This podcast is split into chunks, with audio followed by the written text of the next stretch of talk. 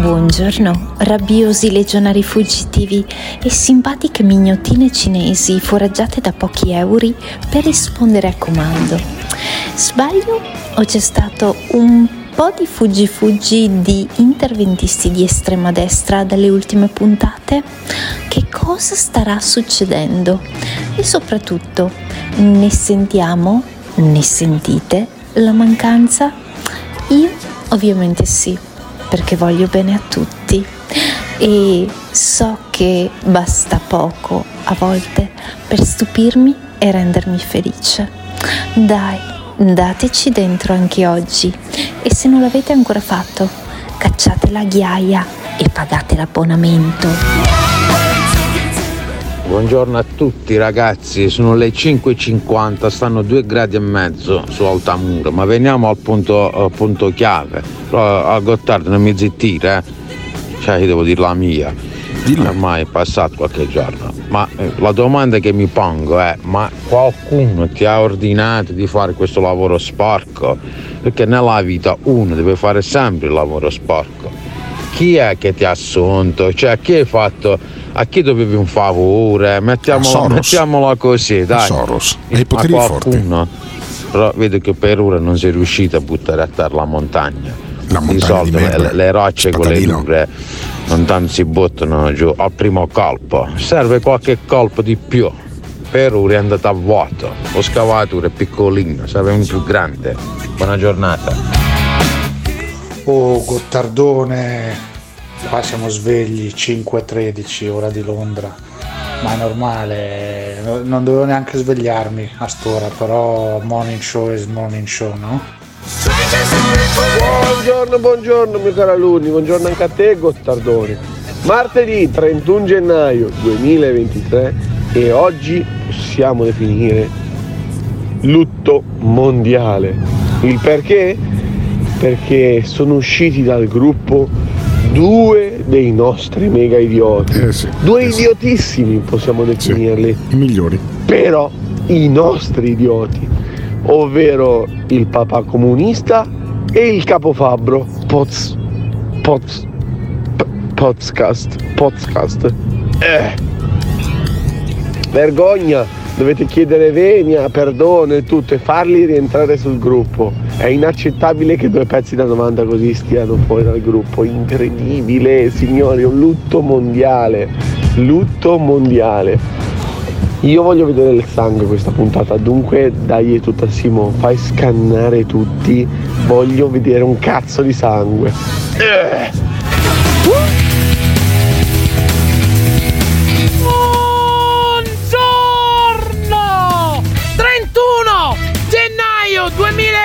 2023 San Giovanni Bosco e ricordate non smettete mai di provarci perché solo continuando a provarci ci riuscirete ciao Gente di tutta Italia, ascoltate! Sì, dico proprio a voi! Voi fascisti o comunisti, terrestri o asgardiani, cristiani o seguaci del maligno, cisgender o gender fluid, pro-vax o no-vax, contribuenti o retributivi. Il Morning Show è un programma senza filtri. Ogni riferimento a fatti e persone reali è del tutto in tono scherzoso e non diffamante. Se le parole forti e le idee sguaiate vi disturbano, avete 30 secondi per cambiare canale. Dai, stai qui, ti divertirai, tu vedrai che non lo lascerai. Se vuoi stare bene tu non devi cambiare.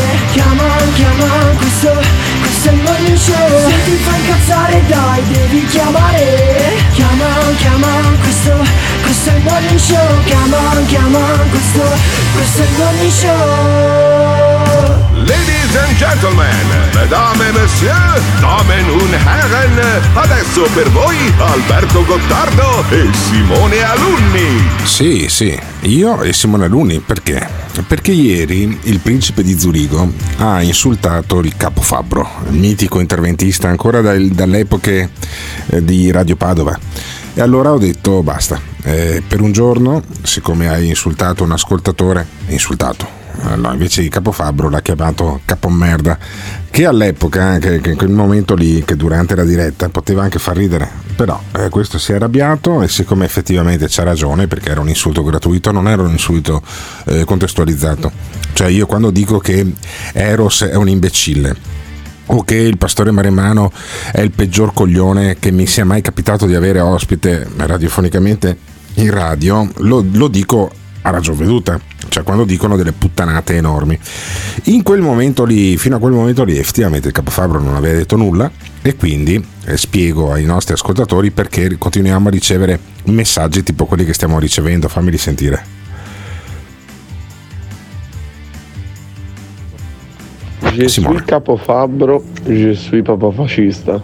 Eh. Je suis capofabbro, je suis papafascista. Eccolo qua. E poi anche un altro. Gesù Spatalino! Allora, su Spatalino e poi si riferiva il nostro ascoltatore all'inizio, quello da Altamura, che dice: Eh, ma tu eh, hai dato un colpo di benna con lo scalvatore troppo piccolo alla montagna di merda. Ho aggiunto io eh, delle, de, dei pensieri, tra virgolette, di Enzo Spatalino, ma un'altra botta gliela daremo anche domani perché vedrai che prima o poi verrà giù tutto. Questo è un programma comunque durante il quale offendersi, sentirsi punti nel, nel vivo può capitare, ma deve essere anche insomma, preso con, per quello che è. È un programma di intrattenimento in cui si usano dei, te- dei, toni forti, ci sono anche appunto eh, tutti i disclaimer all'inizio che ce lo spiegano, per cui adesso se vi sentite sto cazzo o siete sto cazzo oppure dovete andare ad ascoltare un altro programma, però per punizione, per punizione il principe di Zurigo questa mattina non c'è, per dare l'idea che comunque io ascolto anche appunto i nostri ascoltatori, eh, sia quelli che, sono, che si sono abbonati e, e, siete un bel po', un bel po', non ancora abbastanza da rendere me e Simona Luni ricchi, però abbastanza insomma da dare soddisfazione ai ragazzi di Dubai che vi salutano e vi ringrazio per l'affetto finanziario che avete eh, dimostrato in questo, in questo momento. Eh, se non avessimo avuto solo 10 o 20 o 30 abbonati, abbonati avrei potuto dire come Carlo Finetti. Carlo Finetti chi è? È un allenatore della, del basket udinese, ha perso tipo 64 a 95 contro Bologna e si presenta in, in eh, conferenza stampa e a differenza di Allegri, eh, dell'allenatore eh, non so, dell'Inter, ehm, Inzaghi o altri, dice le cose come stanno. Finalmente, per fortuna, ci sono ancora degli sport eh, professionistici in cui si bestemmia in panchina e in cui in conferenza stampa Carlo Finetti ti dice questa cosa qua. Allora, buonasera a tutti. Eh, credo che potrei dilungarmi su eh, psicotattiche, psicodrammi va- di vario genere. La realtà è che abbiamo fatto schifo al cazzo, eh, detto in maniera proprio eh, sincera. Abbiamo fatto schifo al cazzo, non è male. Cioè è, è, davvero, è davvero, interessante questa, questa, cosa qui. Ed è interessante che il punto di vista dei nostri, dei nostri ascoltatori, perché sono un po' mh, infastiditi dal fatto che ci sia il eh, principe di Zurigo in punizione. Sentiamo i nostri ascoltatori. Come siamo diventati politicamente corretti? Oh, appena si paga si diventa mainstream, incredibile. Aspetta un attimo, tu hai mandato, in, eh, hai mandato fuori eh, il principe per un giorno perché hai chiamato il capo, eh, il capo Fabro capo merda e il capo Fabro ogni volta che apre bocca insulta l'umanità e quello va bene. Alberto, certo. dai, fatti ricalibrare no, un attimo no. il compasso, eh. Ma no, ma mh, caro, caro, il mio ingegnere di Nottingham, eh, la squalifica è perché in qualche maniera il, l'insulto era gratuito. Ho riascoltato con attenzione il podcast. Io che sono abbonato posso riascoltare il podcast anche il giorno dopo, invece voi che non lo siete vi ascoltate quelli vecchi. E, ed effettivamente era fuori contesto. Era fuori contesto per cui quando si compie un errore anche piccolo bisogna eh, riflettere. Ho riflettuto e quindi di, concer- di concerto con il principe di Zurigo eh, abbiamo deciso questo tipo di strada. E bisogna sempre migliorarsi e migliorarsi significa anche riconoscere i propri, i propri errori e mh, riconoscere i propri errori significa anche non fare l'influencer eh, su YouTube a carattere sessuale quando insegni in una scuola media.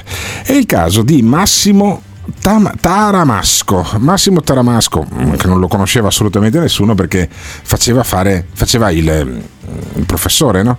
Poi a un certo punto cosa succede? Succede che eh, costui eh, va eh, sul YouTube, inizia a fare dei video che evidentemente convincono, coinvolgono e coinvolgono alcune eh, centinaia di migliaia di persone, per cui inizia a farci anche il grano, eh, secondo alcune fonti circa 300.000 euro in un paio d'anni, una roba incredibile e eh, Massimo Taramasco però lo ascoltiamo dopo i messaggi dei nostri ascoltatori perché i messaggi dei nostri ascoltatori hanno sempre la precedenza. Sentiamo ancora su sta... a me sembrava una puttanata sta cosa del capofabbro che esce dalla chat, esce anche dai commenti di questo programma, non so se lo sta ascoltando in diretta oppure no, l'unica maniera che ha è ascoltando in diretta perché non si è abbonato e allora esce anche il papà fascista e allora esce anche la donna fascista, amica del papà fascista, cioè sono, sono usciti in tre o quattro fascisti dalla chat e anche dall'ascolto del programma per solidarietà, il che dà l'idea insomma anche della risma eh, di cui fa parte il capofabbro, ma ehm, io non l'ho fatto perché il capofabbro è amico dei fascisti o perché i fascisti sono amici del capo Fabro, ma perché c'era un insulto gratuito. Sentiamo e spero di aver spiegato bene queste cose in maniera che poi ci occupiamo d'altro. Sentiamo i messaggi. Alberto Gottardo fa il maestro cattivo e mette in castigo gli ascoltatori che fanno i birichini, ma la prossima volta chiamate me che gli do qualche bella sculacciata. Sì, sì, sì, sì, sono assolutamente d'accordo. Il principe deve tenere un pochino la lingua a freno il capo Fabro insulta quotidianamente, gratuitamente l'intelletto di milioni di persone e quello va bene. Cioè, con le sue merdate ne dice talmente tante che fa veramente impazzire sì, i neuroni. Non sono insultanti. E lui va bene, invece il, il, principe che una volta dice capo merda, che poi è una definizione corretta in realtà, eh no, non va bene. e dai, porca miseria. La definizione corretta. Ciao Alberto, sono stato assente l'ultimo mese, ma non ho capito perché non c'è più Giorgio. Me lo puoi, mi puoi aggiornare, grazie. No, no, Giorgio c'è. Giorgio Comunque c'è è vero, purtroppo. questa non è la zanzara, perché se era la zanzara, con tutti gli insulti che ha fatto Cruciani e Parenzo, cazzo, loro dovevano stare giù per degli anni non ho mai sentito un insulto gratuito in questo programma, ma che cazzo stai dicendo? Il 70% sono gratuiti. Beh, non è vero, non è vero. Cioè, se io do del coglione al pastore Maremmano, è giusto, c'è la giusta definizione. Oppure dico, sei un coglione perché hai detto questa cosa qua. Se ti epiteto capo merda così a freddo, eh, storpiando il tuo il nome d'arte, diciamo così, comunque il tuo nomignolo che ti sei dato in questo mondo virtuale, non è bello. È questo il concetto che voglio far passare. Allora, chiusa, chiusa questa parentesi, Adesso sentiamo invece la vicenda di questo professore, perché è interessante poi su come il virtuale influisca anche sul mondo reale. Questo professore eh, rischia di essere mandato via dall'insegnamento per alcuni video che ha fatto su YouTube con 240.000 follower, che sono tantissimi su YouTube, intanto che questo ci ha fatto anche un po' di grano, nel senso che in un paio d'anni si è fatto circa 360.000 euro. Dichiarati al fisco, dichiarati al fisco, eh, ha dimostrato di averli dichiarati al fischio, ma nonostante questo vogliono allontanarlo dal, dall'insegnamento per video tipo questo. Sentiamo tutti e due gli audio. Cinque segnali che una donna te la vuole dare. Primo segnale, noti che i suoi capezzoli si inturgidiscono, anche magari girandoti, sfiorando col, col braccio, li senti turgidi. turgidi. Secondo segnale, le labbra si gonfiano e si bagnano labbra bagnate ha un significato particolare. Quali? Terzo segnale, sempre legato alle labbra, la donna si mordicchia guardandosi negli occhi il labbro superiore. Inizia a guaire anche. Fra, Quarto un po' inizia a guaire. una donna te la appoggia, si avvicina a te con una scusa o per l'altra ti appoggia al sedere, magari si siede in braccio proprio lì sul pacco o insomma o cose di questo genere, comunque cerca di appoggiartela. E infine l'ultimo segnale cerca di invitarti in luoghi appartati o addirittura a cena a casa sua. Eh, e il sesto segnale inizia a mettersi delle dita nella figa no, e dirti montami sono la tua troia. Cioè capisci questo comunque con dei video assolutamente inutili perché quando sei arrivato a quel punto lì è evidente che la schieni eh, no eh, eh, ha fatto mm, migliaia di euro il problema è che insegna e allora lo allontanano dall'insegnamento. Per dare l'idea che a me ma uno così che insegna oppure no a scuola non mi fa né caldo né freddo. Però siamo ancora in un mondo del politically correct. Cioè siamo ancora in un mondo in cui eh, il professore che dice delle ovvietà anche male tra le altre cose come cazzo fa a fare 240.000 follower e 360.000 euro di incassi uno così? Bah, lento scontato. È evidente che se una si mordicchia se una c'ha la mona che gli pulsa eh, probabilmente lo capisci e lo hai già capito da un pezzo pezzo che si scopa, però questo qua, facendo questi video qua, si è fatto sul grano, che va bene, eh, per carità, però secondo alcuni no. Ma allora siamo in un mondo in cui il, il coach di basket che dice abbiamo fatto schifo al cazzo diventa una notizia.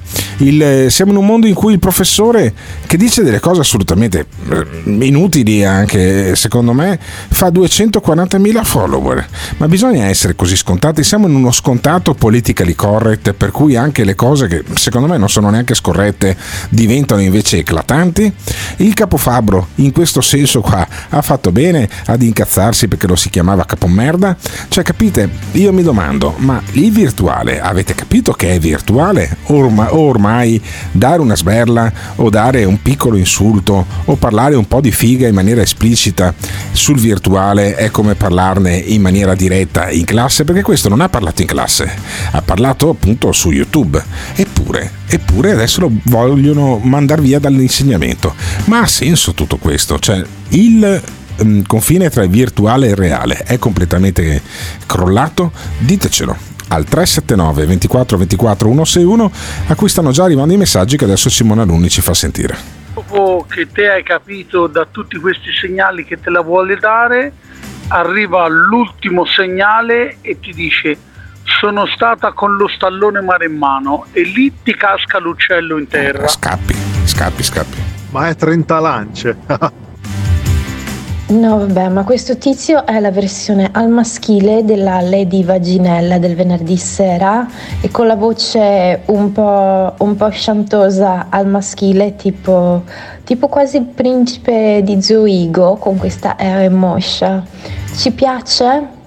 A me personalmente tantissimo. Ladies and gentlemen, from Los Angeles, California, il principe di Zurigo. Le donne di Londra vogliono lavorare in banca. Le donne di Londra vogliono aprirti il culo. Le donne di Londra ti riportano alle char e non il caso di guardare la scollatura. È veramente una, una cosa inascoltabile, non azzecca una nota neanche sotto tortura. Principe, è meglio che parli di roba che capisci, che conosci, politica, economia, eccetera, eccetera. Non cantare, ti prego. Ferma del principe da Zurigo, non lo fate cantare, vi prego. Le donne di Londra. Cosa ha fatto il principe da Zurigo con le inglesi? Le donne di Londra vogliono aprirti il culo. Gli hanno buttato al culo? Le donne di Londra ti riportano alle char. E non il caso, si mettono il dindolo. Non è che ti è capitato di stare a Londra con una che a un certo punto ti ha fatto conoscere determinati piaceri proibiti? This is the morning show. Eh, assolutamente sì, eh, la decadenza delle, dell'impero occidentale, questo qua è la, la baccianella maschile, è una vergogna, uno, uno schifo, uno così non può insegnare, una persona del genere deve essere messa in un campo di lavoro. Cioè, io non ho capito, c'è tutto questo discorso sul genere che i ragazzini anche da 10 anni possono iniziare una conversione sessuale, eh, c'è l'idea, c'era nel DDL Zan l'idea che alcuni transessuali potessero andare nelle scuole a fare educazione sessuale, perché poi transessuali non si capisce, però il professore che parla di queste cose in maniera normale e naturale, capito, deve essere cacciato. Politicamente corretto Alberto ha rovinato tutto il mondo. Ormai il virtuale e il reale si sono mischiati la gente non ci capisce più un cazzo. Mamma mia E poi anche sti grandissimi cazzi che non c'è nel capofabbro né il papà fascista, mi dispiace, però sti cazzi arriveranno altri mostri perché è pieno. Ma se questo qui ci ha fatto il grano col suo filmatino del cazzo su YouTube eh, e lo cazzassero via, qual è il problema? Mm, voglio dire, continua a fare i suoi filmati su YouTube e fa benissimo a farli. Anzi, mi chiedo come mai questa persona continua a fare l'insegnante e questi soldi che fa su internet, su due puttanate. Poi sì, è vero, eh, il caposfatto un po', un po', un po' troppo permaloso forse.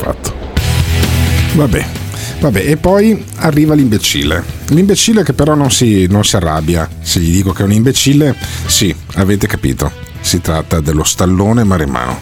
Lo stallone maremmano che lui ha capito, lui sa esattamente quali sono le dinamiche della seduzione.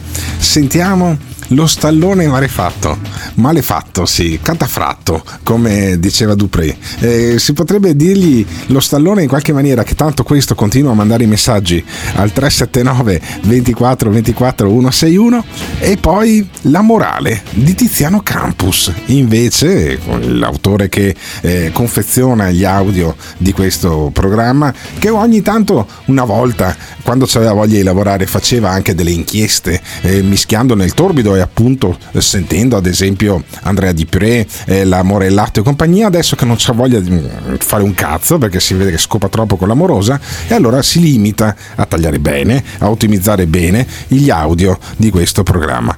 E poi sentiamo, sentiamo appunto il, lo stallone maremano intanto e poi la morale di campus. E sti cazzi, questo qua è esperto, è più dello stallone. eh. Io sapevo che quando parlavo con una, questa si toccava i capelli, già era pecorina.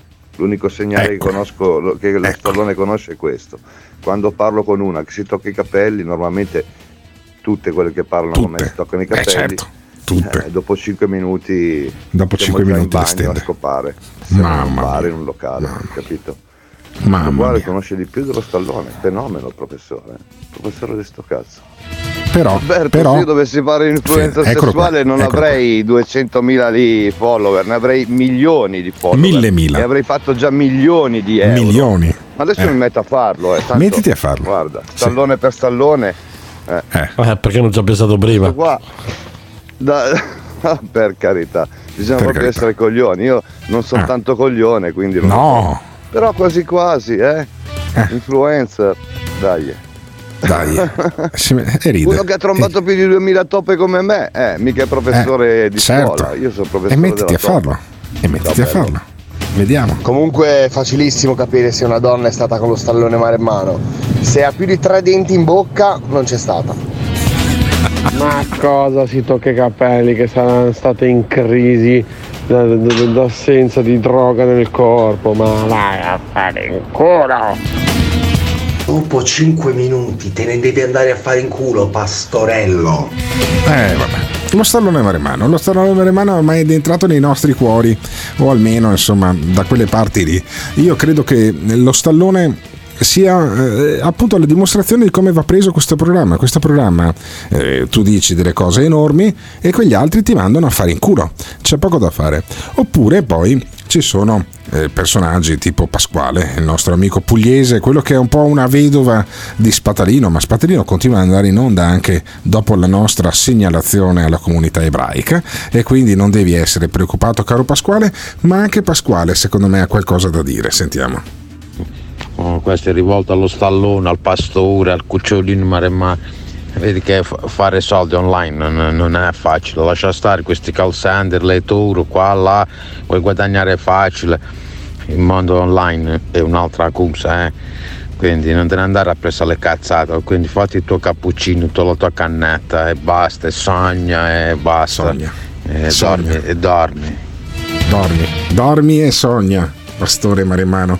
E invece ci sono quelli che attraverso l'online poi hanno- sono diventati un punto di riferimento e mi riferisco alle Iene.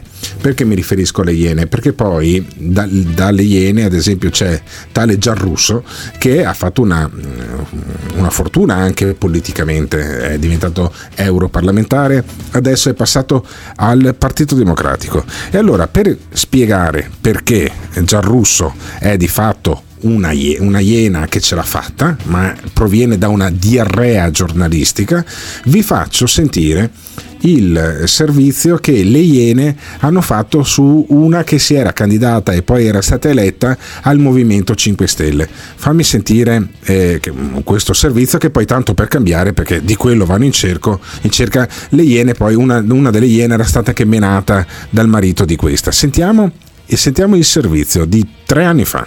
Qualche giorno fa ci è arrivata una segnalazione da parte di questa persona di spalle. È un cittadino di Budoni, in provincia di Sassari, in Sardegna. Questa signora, Vittoria Bogo de Ledda, dirigente dei servizi sociali del comune di Budoni, per circa un anno non si è presentata in comune a lavorare, mostrando un certificato di malattia. Poi dopo un anno si candida al Senato sotto le file del Movimento 5 Stelle. E all'improvviso è guarita. È incredibile! Dopo un anno di malattia si candida al Senato e pochi giorni dopo miracolosamente guarisce. Sarà una coincidenza? Una volta che si è candidata, questa malattia è completamente svanita. E allora siamo andati a verificare dalla diretta interessata. Senta, ma in questo anno che è stata assente dal lavoro, che malattia ci ha avuto? Ma voi pensate veramente che all'Italia interessi sapere qual è stata la mia malattia? Tantissimo. E posso interessare Tantissimo. anche il protocollo terapeutico al quale io sono stata sottoposta per un anno? A noi ci interessa tantissimo, sa perché? A volte si ricorre ai farmaci, ai medicinali, No, sì. ai medici.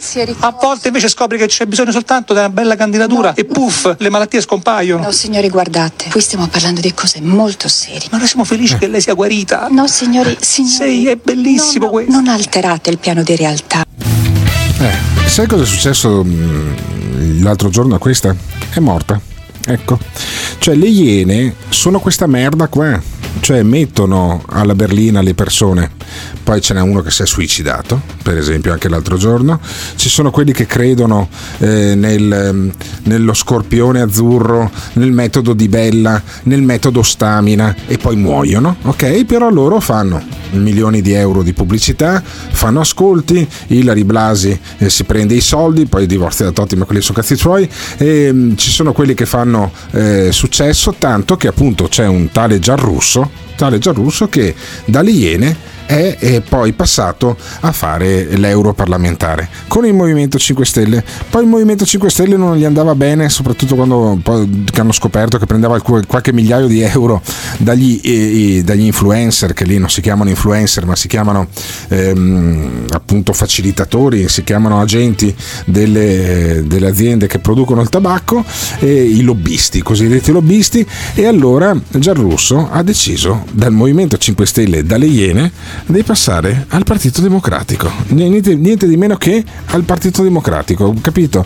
Questo è quello che si sta portando a casa il PD. Eh, tale Gianrusso. Sentiamo, sentiamo l'uomo della strada, sentiamo Vittorio da Stoccarda, come commentava sul suo video su YouTube, perché io voglio rendere Vittorio da Stoccarda ricco come il professore che spiegava la cosa dei capezzoli. È un po' difficile, però magari ci riusciamo. Vittorio da Stoccarda e nella vita Vittorio Ferro ha un canale YouTube, sentite come Vittorio da Stoccarda commentava la notizia di Gianrusso che passa al PD. Primo argomento che voglio affrontare stamattina è l'argomento di questo individuo che si chiama, aspettate che vedo bene, ah ecco, Dino, Dino Gianrusso. Dino Gianrusso è un esponente del Movimento 5 Pisciatori che ha annunciato che passa al Partito Democratico. 5 pisciatoi è geniale. Eh, immagino che qualcuno si stupirà oggi per la mia presenza qui, Beh. ma annuncio ufficialmente oggi il mio ingresso nel Partito Democratico. E lui spiegava che dopo aver detto che Bonaccini era un delinquente, un farabutto, e che il PD faceva, faceva schifo alla merda, Gianrusso dice no ma guardate io la sinistra, io la sinistra la amo da sempre. E lo annuncio con grande gioia,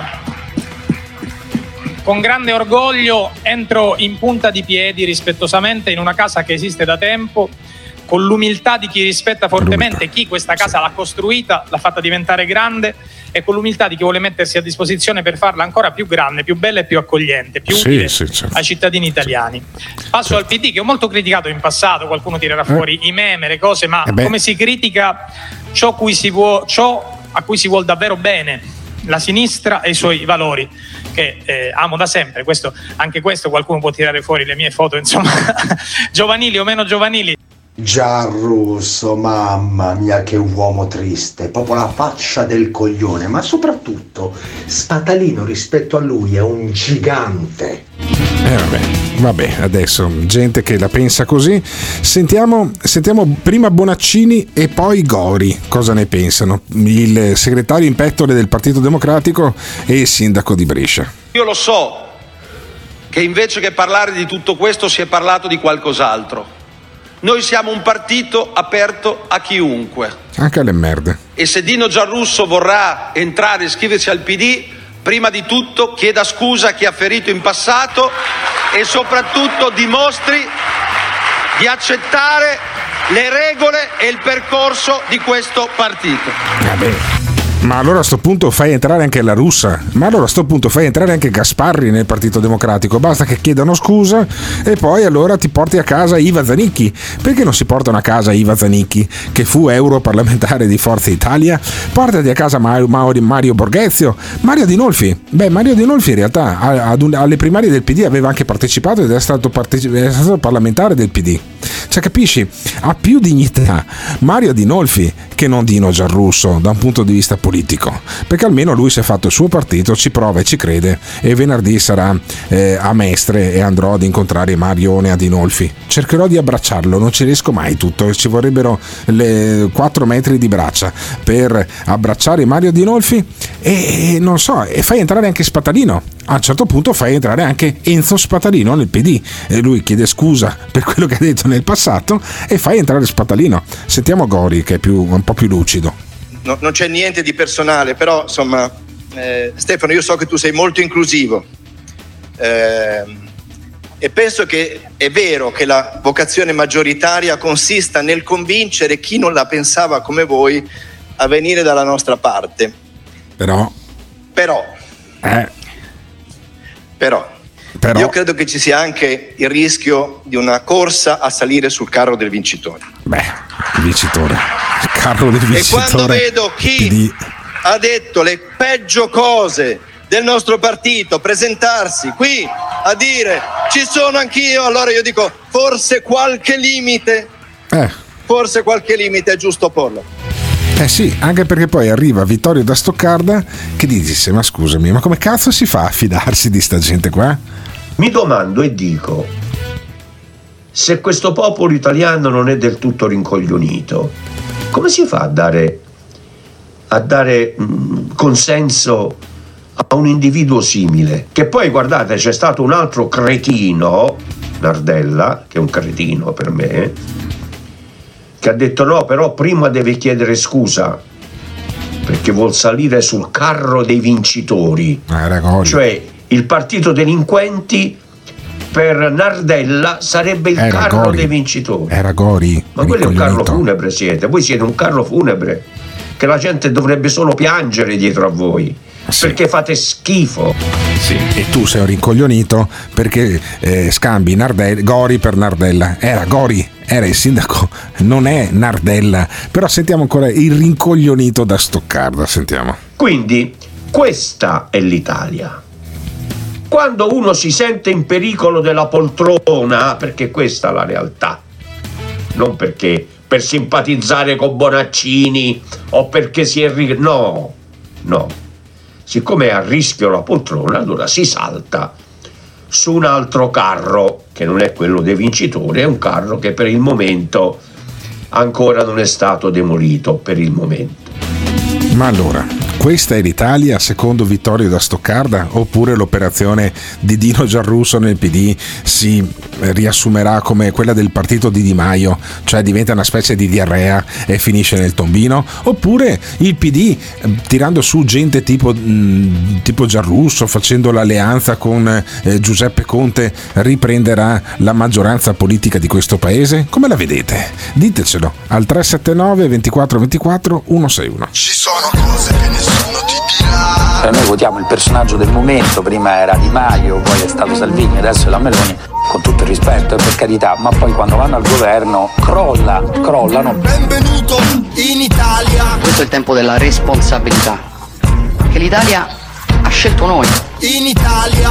Ho, ho- ho il doppio della voglia, della grinta, dell'energia. Benvenuto in Italia. E allora eccovi la prima barzelletta, domani parleremo di programmi e di cose importanti, ma anche questo è molto importante. In Italia. Ma voi siete pazzi, questo è un incubo. In Italia. portare avanti politiche di, di odio, di razzismo, omofobia, sessismo che eh, grazie a Dio le nuove generazioni stanno iniziando a riconoscere. E quindi In Italia. Ci sono cose che nessuno ti dirà. E con quattro spicci si può comprare la vita di una Ci persona. sono cose che nessuno ti darà. Più ti tolgono i diritti, più ti tolgono le libertà e più ti possono comprare con quattro spicci. Nessuno ti dirà. Hanno unito il peggio del collettivismo comunista con il peggio del liberalismo consumista, Nato nel paese delle mezze verità. col solo scopo di distruggere il tessuto sociale tradizionale. In Italia. E quindi Non la tradiremo. This is the morning show. Sì, ma Gottardo, l'hai capito adesso che quei 5 Stelle alla fine erano dei pidiotti vestiti da falsi ribelli? La sinistra vince sempre! Hasta la vista! Fuego!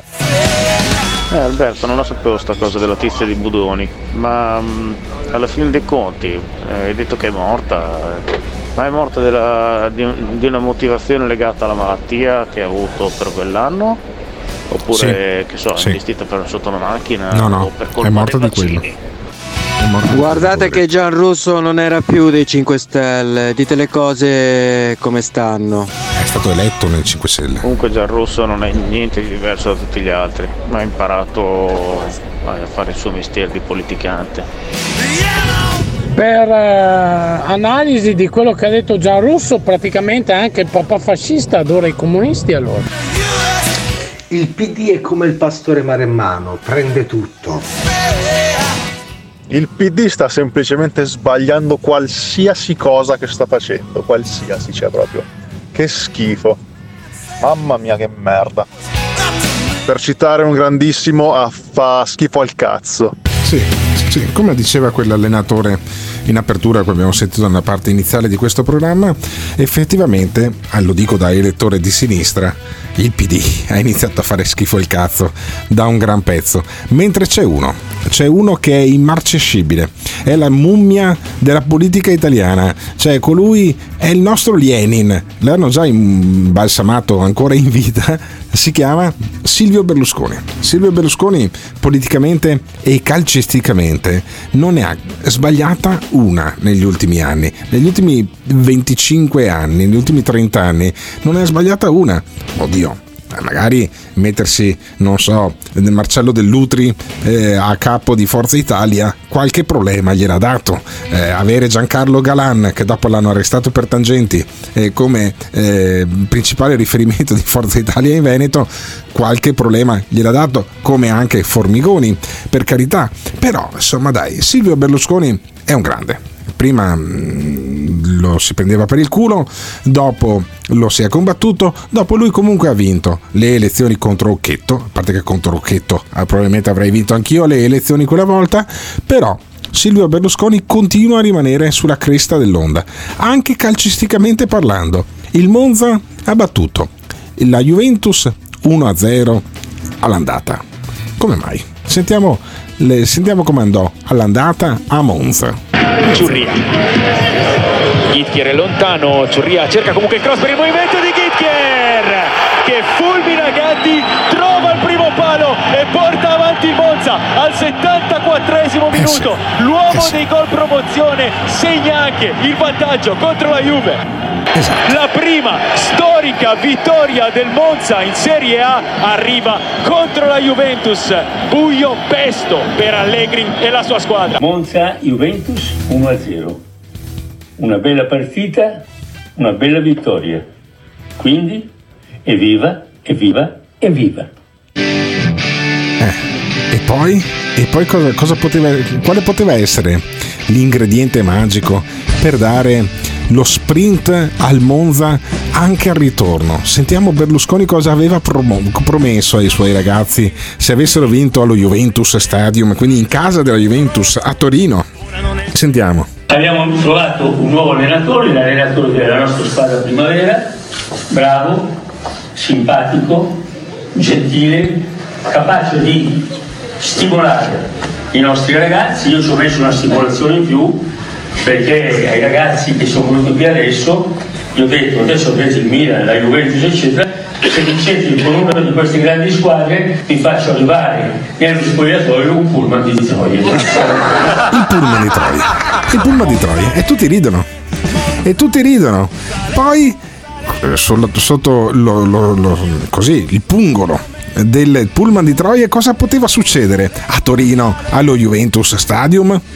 Tocco laterale per uh, Macin, vede il taglio dentro di Ciurria, controllo e pallone sotto la traversa, stavolta è tutto buono e il Monza è davanti al minuto 18, terzo gol in campionato per Patrick Ciurria, 1-0 Monza. Carlo Avrà Augusto recuperato la Juve. cerca di fare tutto da solo, l'assist per Dani Mota, si libera di Scesni, Dani Mota per il 2-0 Monza. 2-0. E adesso? Finisce qui, il Monza batte 2-0 la Juve allo stadium e bissa la vittoria dell'andata. Eh sì. Eh sì. In campionato il Monza ha fatto 6 punti contro la Juventus, tutto per un pullman di Troie. E allora cosa succederà in questo paese in cui il eh, leader di uno dei partiti che partecipano alla maggioranza di governo eh, promette un pullman di Troie ai suoi giocatori?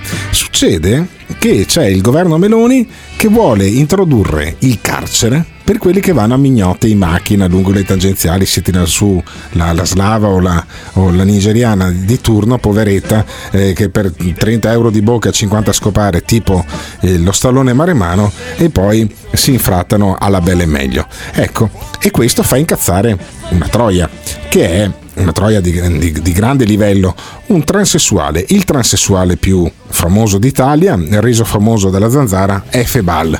Efebal che è anche un signor influencer o una signora influencer, a seconda da che lato lo guardi, eh, Efebal è incazzata con il governo Meloni appunto per questa paventata restrizione sulla prostituzione. Sentiamo. Tra le promesse non mantenute, crisi economica, care bollette, guerra, il Covid, immigrazione clandestina, la sicurezza, il governo Meloni cosa decide di fare?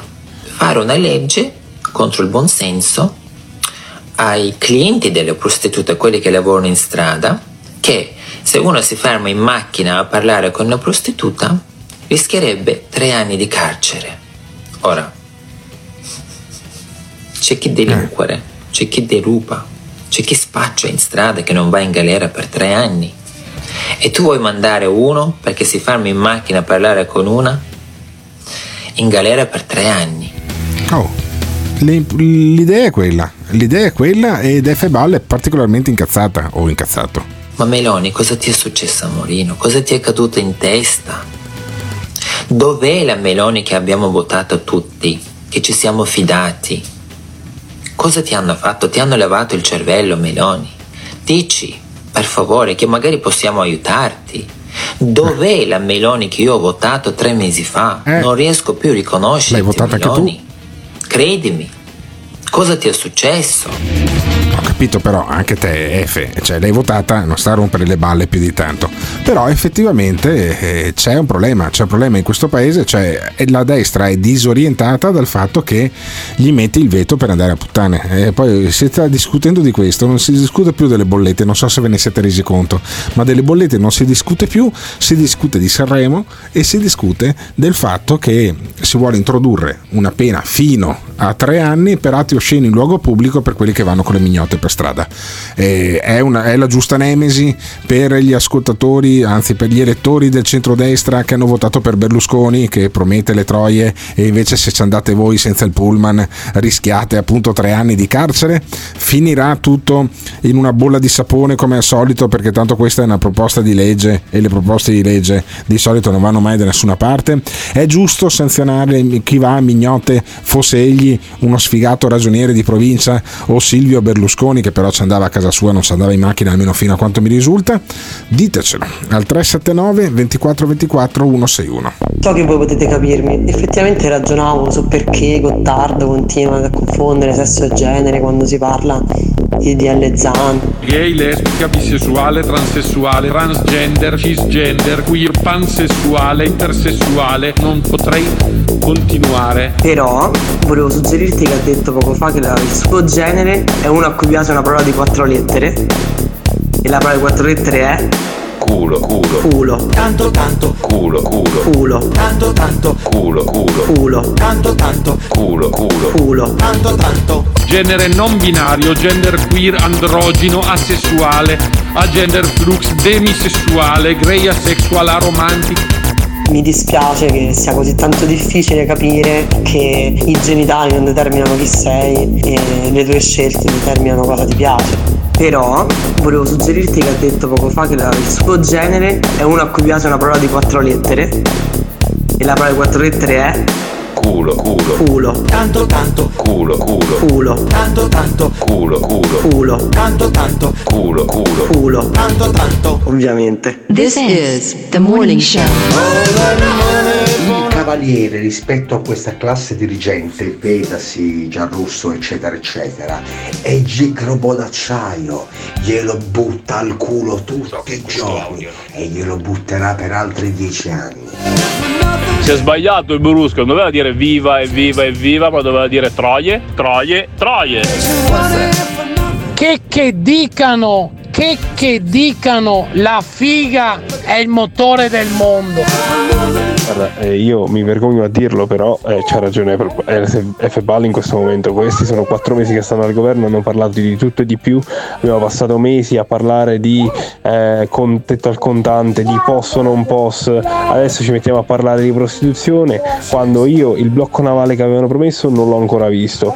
Eh, la- eh, tutte quelle promesse elettorali che aveva fatto la Meloni io non le ho viste. E poi per carità io sono anche contento perché erano proposte demenziali. eh.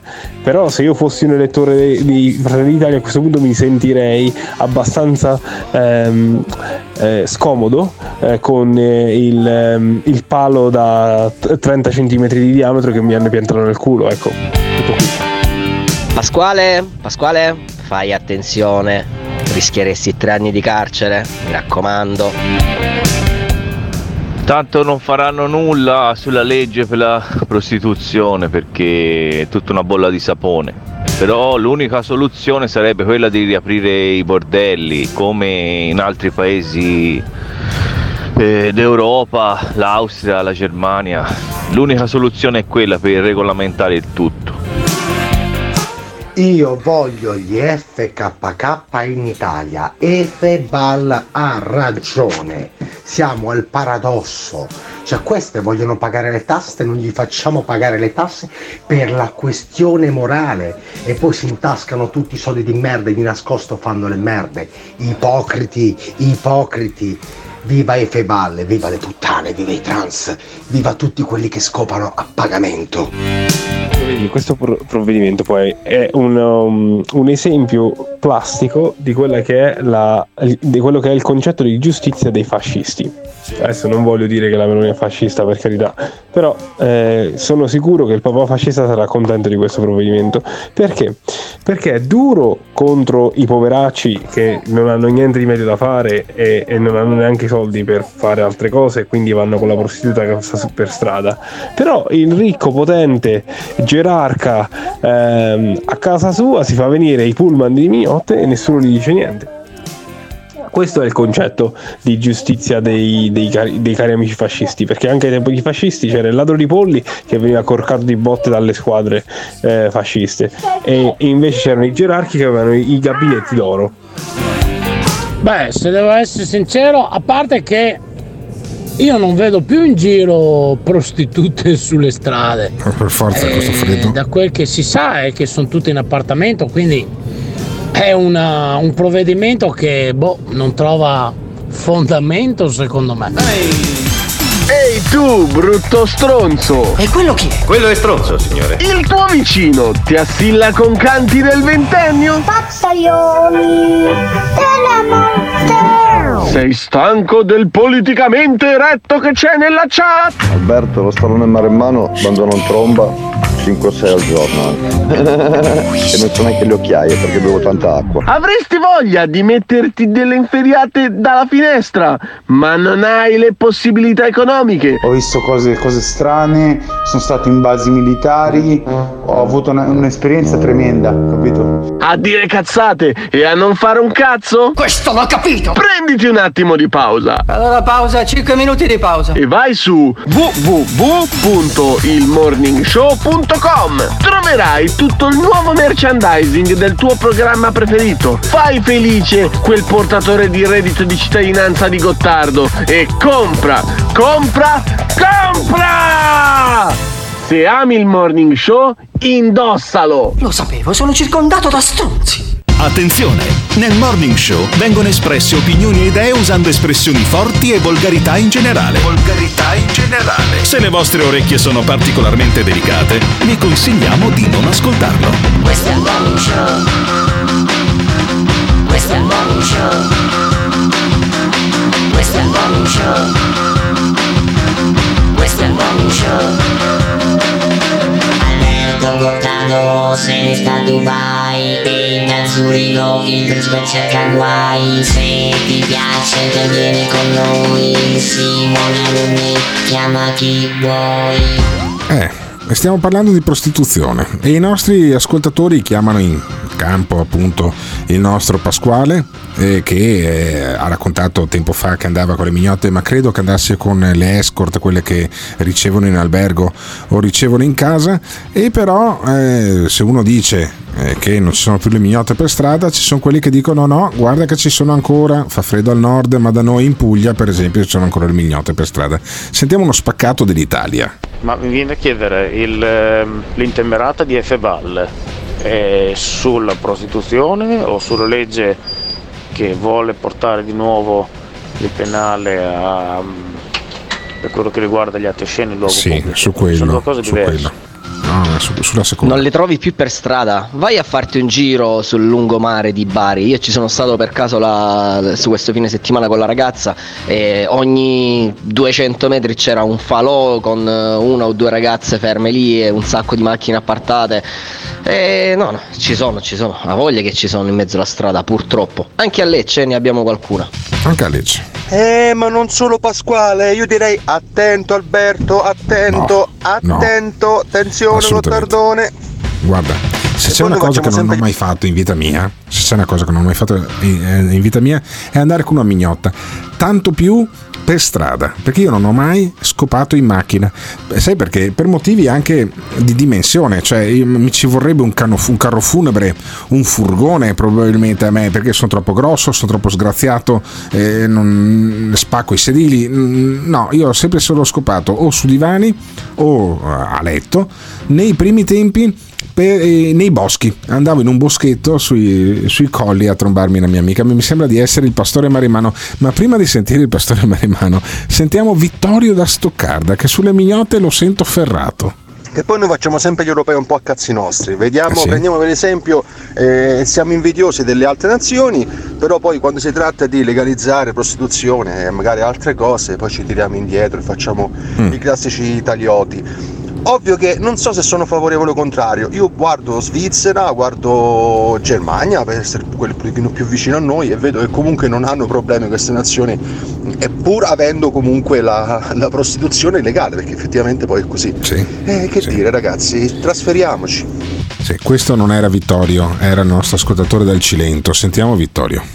Ma questa proposta non potrà andare mai in porto perché basta guardarsi intorno. Ma chi cazzo è che scopa più in macchina oggi? Io mi ricordo che prima si compravano le macchine solo se avevano i sedili dibattabili.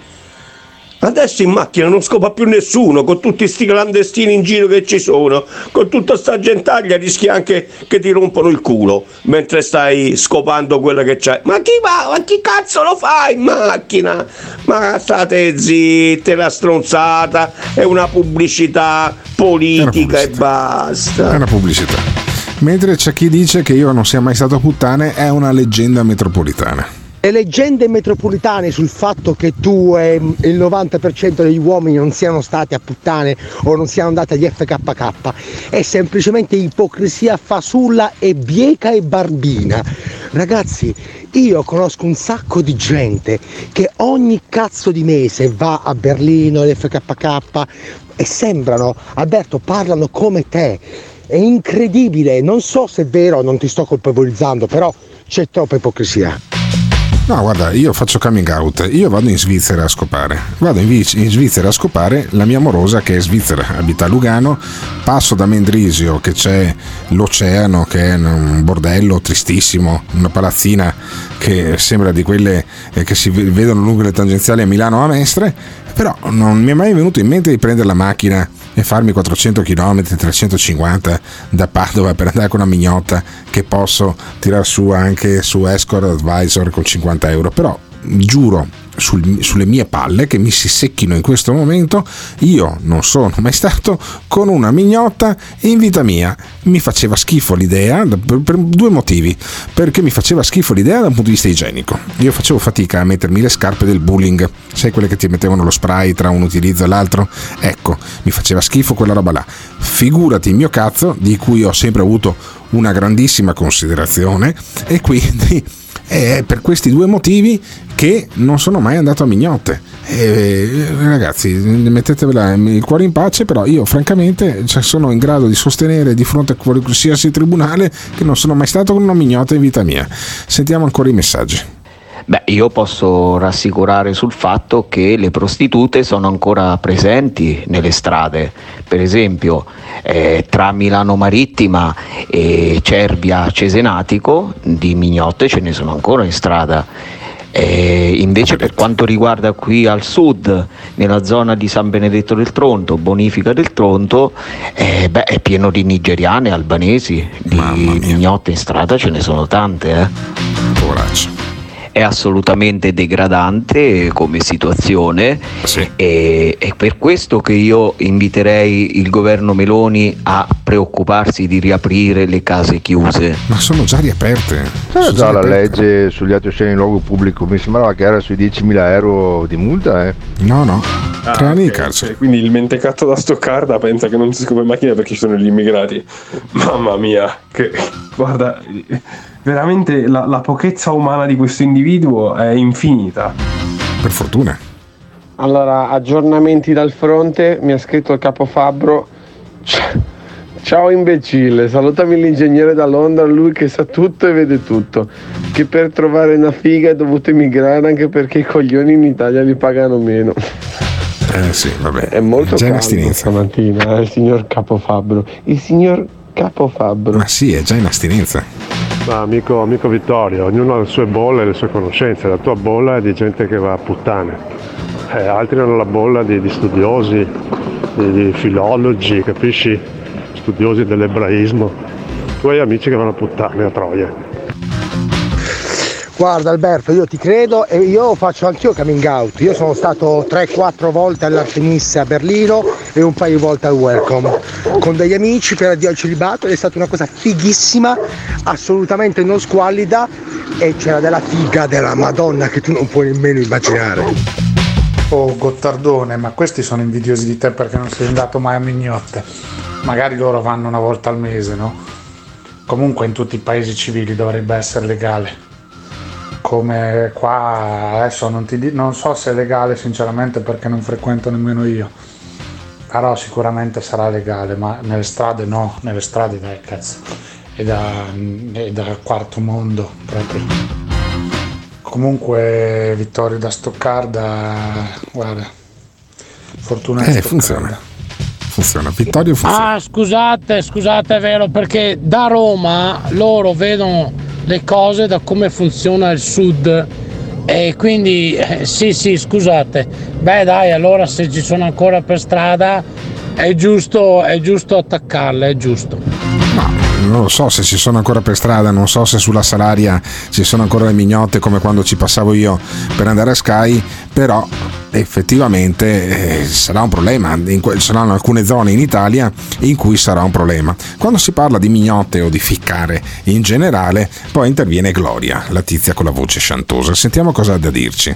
Non va punito chi va con le prostitute, va punito chi le sfrutta, le schiavizza, le tratta male, le picchia e quella è la cosa che non va assolutamente bene. Non il poveraccio che, che spende quei pochi euro che ha pur di soddisfare le sue voglie sessuali, quello è un bisogno in Vedi. qualche modo primitivo, Eh. ma va punito chi le sfrutta.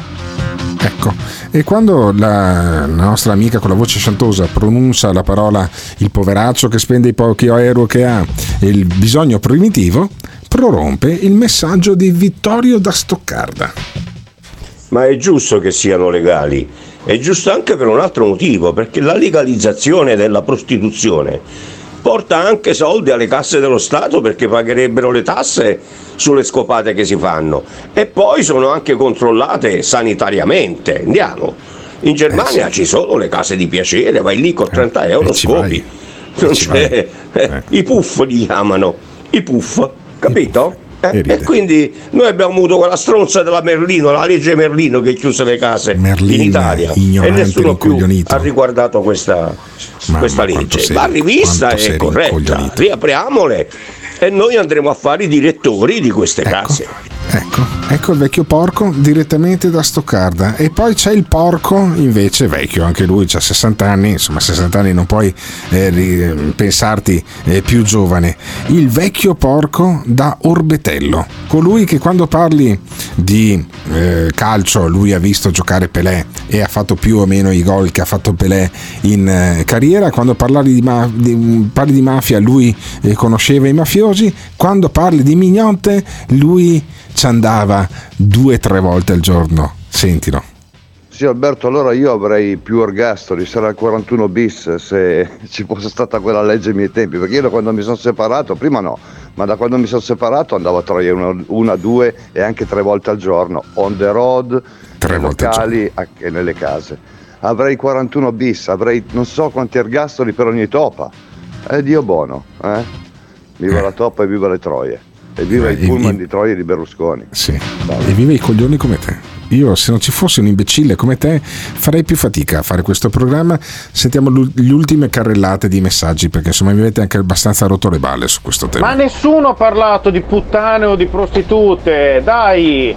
Cioè, è una cosa contro chi se lo prende, se lo tira fuori e se davanti alle ragazzine o fa porcate del genere. Ma non c'entra un cazzo la prostituzione. Sei sicuro? 30 euro ti fanno anche scegliere la malattia sessuale che è vecchio, è casuale la cosa. E Sì, poi l'epatite ma a me in la omaggio. cosa mi- veramente mi meraviglia, tutti a lamentarsi delle tasse, poi quando si tratta di prostituzione, eh però almeno si pagano le tasse. Mamma mia, veramente oh. Oh Gottardone, ma Vittorio ha studiato a Cambridge o Oxford, proprio un lord?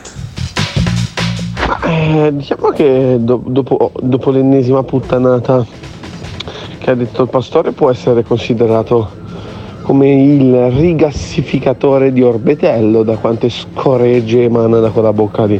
Mamma mia quante cacate. Senza un occhio, senza un braccio, senza denti, non contano, caro pastore maremmano. Ecco, forse il castoro maremmano ha detto l'unica verità nella sua vita, cioè che è andato sempre e solamente a Troie. E certo, forse avrà gonfiato un po' il numero, però dai, questa volta ci credo. Guarda- guardate che le prostitute possono aprirsi la partita IVA, eh. Adesso non so sotto quale tipologia, però tipo prestazione occasionale, non lo so, e pagare le tasse. È illegale, è praticamente legale, dai, se vogliamo mettersi in regola. Eh, il problema è che eh, i comuni fanno cassa con le mute, fanno cassa con le mute, adesso legalizzarla e dare i soldi allo Stato eh, vuol dire togliere risorse ai comuni che mutano i, i fruitori, utilizzatori finali. Sì, Alberto, sono abbastanza sicuro perché. Qua- E, vabbè, e poi si, si, interrompe il messaggio perché ogni tanto questi mandano dei messaggi così, dei coiti interrotti. E allora io non lo so, non lo so Simone, se continuiamo ad andare avanti a sentire all'infinito i messaggi che arrivano su questo tema, perché quando si parla di sesso e di mignotte voi vi ingrifate, voi eh, diventate particolarmente prolifici. Sentiamo ancora messaggi su questo tema. Una partita IVA come giardiniere. Sì, partita IVA come il giardiniere, si, si può dire anche in italiano, amico, amico ascoltatore del Veneto, sentiamone un altro.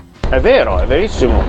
Eh, prostitute possono pagare l'IVA e fatturare come servizi alla persona, che non è sbagliato rispetto a quello che fanno. Servizio. Vabbè, allora, in qualche maniera noi abbiamo questa, questa questione aperta. Eh, abbiamo le prostitute che evidentemente sono da legalizzare secondo i nostri eh, ascoltatori, va tutto bene, nessun problema eh, di ordine morale, di ordine eh, se fosse tuo fratello o tua sorella andrebbe bene lo stesso. Siccome adesso ci addentriamo in un tema particolarmente eh, delicato, direi a Simone buttami su un jingle per favore e una canzone perché vorrei staccare perché dopo aver parlato di mignotte anche in maniera goliardica parleremo di giustizia fra un attimo però ci prendiamo un attimo di pausa perché vorrevo appunto sottolineare lo, il distacco tra le minchiate che spariamo nella prima parte e nella seconda parte quando parliamo di cose serie. Arriviamo fra un attimo. Buongiorno Alberto, buongiorno amici. Io voglio diventare cantante, se no una musica può salvarvi dal precipizio. Quando sto giù di morare Moving on, moving on. Con la testa frasonata Moving on, moving on. Io mi faccio una fumata. Per tirarmi un po' più su. E se no Caschiamo tutti nel precipizio se non canterò. Una musica può salvarvi dal precipizio. E poi se mi vuoi regalare un tablet per scrivere oppure mi fa vincere all'otto che ho giocato i numeri eh se vinco ti ringrazio tanto così divento cantante mi levo questo peso dal cuore c'è un sogno davvero fammi gli auguri almeno guarda che luna guarda che mare mi caga addosso, mi caga addosso, se non vado a cagare. Comunque a me mi proteggono spiriti. E se no caschiamo tutti nel precipizio se non canterò. Una musica può salvarvi dal precipizio. Tanto i numeri conoscete. Moving on, moving on. Chiama a tutti, moving on, moving on, tutta l'umanità. Guarda che luna, guarda che mare, mi caga addosso, mi caga addosso, se non vado a cagare. Mani manda in onda che io mi detto vuole bene a tutta l'umanità e ci deve salvare. This is the morning show. Sì, ma cazzo Alberto, cioè, parliamo di cose serie, bollette, no? Prostitu- cioè, siamo nel 2023, dobbiamo ancora disquisire sulla prostituzione legale o no. Cioè io sto a 15 gradi in casa, porca puttana, per risparmiare, per appoggiare l'Ucraina, mi sarei un po' rotto i coglioni. Abbassate i prezzi. Senti Alberto, cioè di persone che dicono puttanate ne abbiamo già troppe. Ci manchi te che dici che nella seconda parte di Morning Show parliamo di cose serie. Eh, la cosa più seria che hai detto negli ultimi tempi è che la moglie di Apecar compra oro è una fica pazzesca. Cosa che condivido a pieno, però ecco, gli argomenti seri sono altri, non diciamo puttanate. Eh. No, io cerco sempre di dare anche un contenuto serio a questo programma, infatti adesso parliamo di Alfredo Cospito o Cospito, adesso non sono tutti d'accordo su chi va, su dove va l'accento, comunque costui è, è, considerato uno dei leader del fronte anarchico informale, non mi ricordo più come cazzo si chiamasse, gente che ha fatto qualche piccolo attentato senza morti, senza feriti in Italia. E allora secondo me ha senso come era, come nelle desiderata di un ascoltatore che mi stimolava eh, ieri e io gli ascoltatori quando dicono cose intelligenti li ascolto sempre, divento io ascoltatore degli ascoltatori e gli ascoltatori diventano speaker. E allora sentiamo cosa ne pensa Nicola Porro. Nicola Porro di questa vicenda, cioè c'è un tizio che non ha mai ammazzato nessuno e che ehm, è per motivi politici eh, al 41 bis come se fosse mafioso. Nicola Porro da che parte starà? Sentiamo Nicola Porro. Lui è un signore di 55 anni ehm, che è stato condannato a 20 anni di carcere, che non sono pochi, ma non sono neanche l'ergastolo, anche se rischia un ergastolo, qualcuno dice, io non ho capito ben, bene perché, perché lui è stato ritenuto colpevole degli attacchi una serie di attacchi dinamitardi contro i carabinieri, che poi se non c'è scappato il morto è un dettaglio, però insomma in genere uno non butta una bomba sui carabinieri, no? Questo è un punto di vista che forse anche gli amici garantisti possono comprendere bene. Vabbè, e allora, mh, cioè uno una bomba, era una bomba carta, non ha fatto nessun tipo di ferito, l'ha lanciata, è accusato di, di averla lanciata o di averla fatta lanciare, non mi ricordo bene. Ehm, alcuni anni fa si è preso 20 anni di carcere, colui che è eh, appunto cons- considerato leader della federazione anarchica informale, il nostro amico eh, Danilo da Ravenna è sempre preciso poi nel suggerirmi eh, gli aggiustamenti e mh, questo Porro, questo Nicola Porro parla di questo cospito o cospito, non si capisce, che avrebbe eh, gambizzato uno dell'Ansaldo, beh già lì è più grave però anche lì eh, sono eh, sono lesioni volontarie, non è che è un tentato omicidio forse tirato per i capelli, ma gli hanno dato 20 anni per i petardi contro i carabinieri. Sentiamo ancora. E la seconda è che lui ha ehm, gambizzato, avrebbe gambizzato un manager dell'ansaldo nucleare. E gambizzato vuol dire che gli ha sparato sulle gambe, poteva sparargli sul petto, poteva sparargli nel cuore. Insomma, eh, questo cospito, eh, che, che, viene considerato un grande eroe della resistenza anarchica, ha sparato. Eh, se spari, ragazzi, ragazzi miei, ti assumi la responsabilità di prenderti i tuoi cazzo di 20 anni di carcere. A casa mia, che sono ipergarantista, se spari a un carabiniere, se spari a un manager, se spari a tua nonna, se spari a tuo zio, ti prendi 20 cazzo di anni di carcere. Bah, non è sempre vero, non è sempre vero perché mi ricordo che Luca Traini, per esempio, cercate, cercate Luca Traini o sparatoria di Macerata. E allora Luca Traini, che appunto era uno che era stato anche candidato con la Lega, eh, tra le altre cose, eh, venne arrestato all'età di 28 anni e eh, si è fatto eh, un tot di anni di galera, ma non tanti, non se ne ha fatti 20. Eh, mi ricordo eh, è stato eh, condannato, se non sbaglio, a 5-6 anni eh, di galera, poi alla fine, no, 12 anni. 12 anni in abbreviato, confermato dalla Cassazione. Allora, questo che ha sparato a 6 negri, ok, a Macerata, si è preso 12 anni di galera.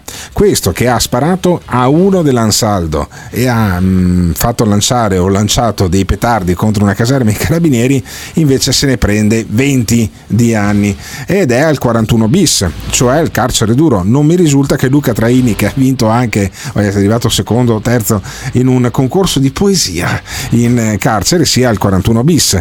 E mm, dice Porro, la Cartabia ha firmato il decreto del 41 bis. Il punto è che da tre mesi, quattro mesi, non da tanto, eh, la Cartabia, la Cartabia ha firmato il decreto per il 41 bis, quello per i mafiosi e non solo i mafiosi evidentemente, eh, in carcere a questo signore. E perché? Perché pare che dal carcere lui governasse le attività e coordinasse le, le attività ehm, diciamo delle, di queste cellule violente degli anarchici. Quindi la Cartabia firma questo 41 bis per le sue attività eh, di coordinamento anarchico perché il 41 bis serve a non avere sostanzialmente contatti con l'esterno, li riduce al minimo rendendo la vita del carcerato evidentemente un vero casino.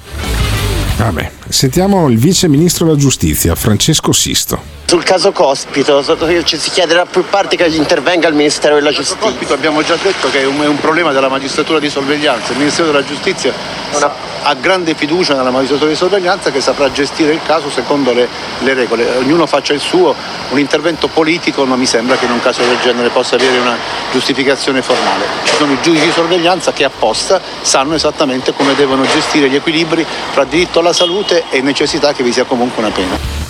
Vabbè, quindi il vice ministro della, della- della giustizia dice cazzi loro. Eh, arrangiatevi, non voglio rompermi i coglioni io su questa roba qua, faccio come Ponzio Pilato.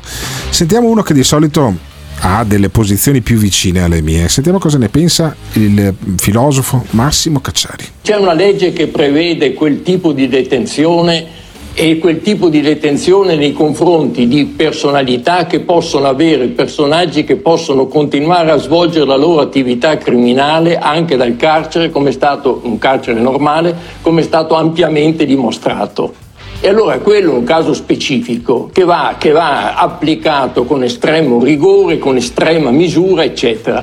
Altro caso è quando il 41 bis mi viene applicato per una persona che non è assolutamente parte di un'organizzazione criminale mafiosa, che ha fatto un grave atto, ma che fa lo- sta facendo lo sciopero della fame, sta crepando. Eh sì, e poi Cacciari dice guardate, bisogna stare attenti a questa legge qua. Sarà ben diversa la questione, non è mica un mafioso, non è mica un mafioso pericoloso, non è mica un mafioso che, che possa, che possa, come dire, dal carcere organizzare che cosa? La rivolta degli anarchici, la rivoluzione anarchica in Italia, ma vogliamo scherzare? Allora, sono misure delicatissime che per non diventare misure giustizialiste, contrarie a tutto lo spirito delle nostre leggi e della nostra Costituzione, vanno applicate con estrema intelligenza ed estrema misura. Allora, questo qua lo teniamo al 41 bis oppure bisogna in qualche maniera rivedere anche le leggi in Italia? Oppure più carcere? Oppure ammazziamolo direttamente? Eh? I mafiosi li ammazziamo direttamente? Il carcere duro ha ancora senso? Ditecelo al 379 24 24 161. Giorgia, tu sei stata votata perché ponessi fine a questa vergognosa situazione. La democrazia non è per qualcuno, eh, diciamo, più valida che per altri.